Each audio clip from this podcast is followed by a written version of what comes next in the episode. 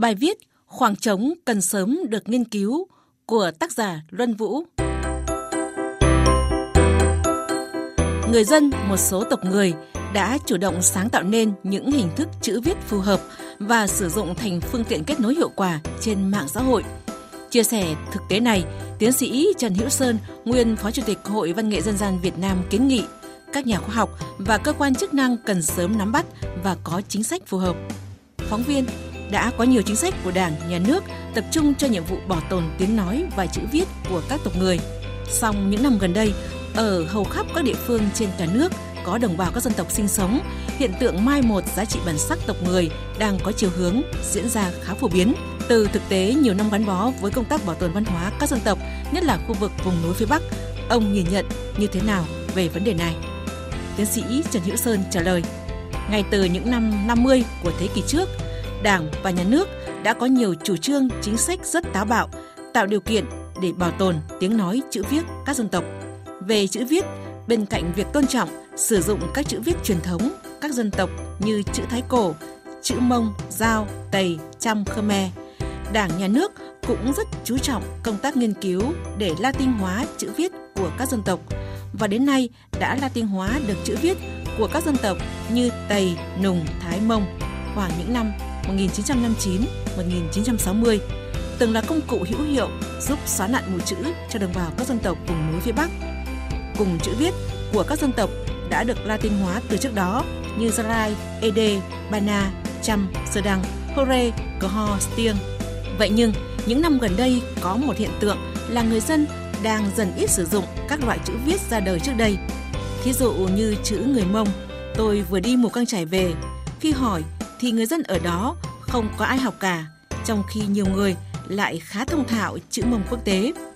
Một số người chia sẻ, chữ đó khó học, còn chữ Mông quốc tế thì khá đơn giản nên nhiều người học, chỉ vài hôm là có thể sử dụng được. Thêm một lý do nữa là chữ Mông quốc tế được sử dụng trên nhiều mạng trang xã hội, nhờ đó mà phát triển mạnh và đến bây giờ rất nhiều bạn trẻ người Mông đọc được loại chữ đó. Ở các tộc người khác cũng có một hiện tượng mới khá thú vị, đó là người dân tự đặt ra chữ viết. Như ở một số nhóm dân tộc Tày, Thái, Dao, có một số người dân tự nghĩ ra chữ viết và được người dân hào hứng sử dụng, nhất là trên các mạng xã hội. Tôi đã đến vùng Thanh Sơn, Phú Thọ, gặp một thầy giáo về hưu tự nghiên cứu ra chữ Mường, đưa lên mạng và được rất đông người hưởng ứng. Anh ấy đã xây dựng cả giáo trình dạy chữ này. Tỉnh Hòa Bình, nơi có rất đông người Mường sinh sống, đã mời anh ấy về dạy cho người dân địa phương loại chữ này. Các loại chữ mới được người dân chủ yếu sử dụng trên mạng để trao đổi thông tin, trao đổi văn hóa, kết nối rất nhanh. Đó là một hiện tượng rất đáng quan tâm. Phóng viên, ông vừa nhắc đến việc đồng bào các dân tộc, nhất là người trẻ, rất hào hứng sử dụng mạng xã hội.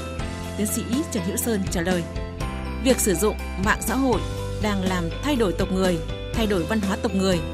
Tính đến tháng 10 năm 2020, người Mông có khoảng 20 fanpage, có trang hơn 100.000 người tham gia. Người Dao có 27 fanpage, có trang mới xuất hiện vào năm 2019, đã thu hút gần 150.000 người tham gia. Người Thái cũng vậy, họ sử dụng chữ dân tộc đã được Latin hóa. Chỉ tính riêng ở huyện Bắc Hà cũng có đến mấy trang mạng xã hội của các nhóm người Dao hoạt động rất mạnh. Năm ngoái, tôi có dịp đi cùng đội thông tin lưu động tới vùng người Hà Nhì, người Mông ở Y Tý, Lào Cai. Khi tôi tới nhà thì 4-5 người, là 4-5 cái điện thoại thông minh và chả ai nói chuyện với ai, chỉ giao tiếp trên mạng thôi. Thực tế khảo sát của tôi, ở nhiều khu vực tại Lào Cai, Lai Châu, Yên Bái, sự tiếp cận của đồng bào đối với các phương tiện truyền thông đại chúng chưa nhiều bằng mạng xã hội. Ta phải nhìn nhận thực tế này như thế nào? Đáng suy nghĩ là, theo quan sát của tôi, vấn đề chữ viết mới của các tộc người cũng như việc sử dụng mạng xã hội trong đồng bào dân tộc thiểu số dường như vẫn là một khoảng trống cần sớm được nghiên cứu.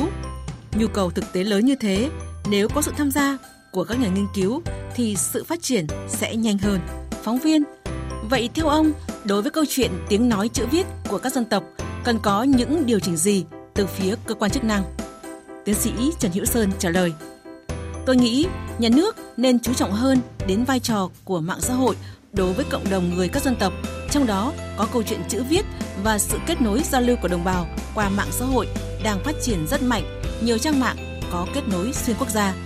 Đây là một phương tiện rất hữu hiệu bên cạnh các phương tiện truyền thông đại chúng lâu nay để truyền tải thông tin, các nội dung về phát triển kinh tế xã hội tới cộng đồng các tộc người. Đảng và nhà nước đã và đang đầu tư nguồn lực rất lớn cho các chương trình phát triển kinh tế xã hội vùng đồng bào các dân tộc. Trong các hợp phần của các chương trình đó, theo tôi, cần bổ sung nội dung nghiên cứu và hỗ trợ triển khai các trang mạng xã hội sử dụng chữ viết riêng phù hợp với văn hóa tộc người.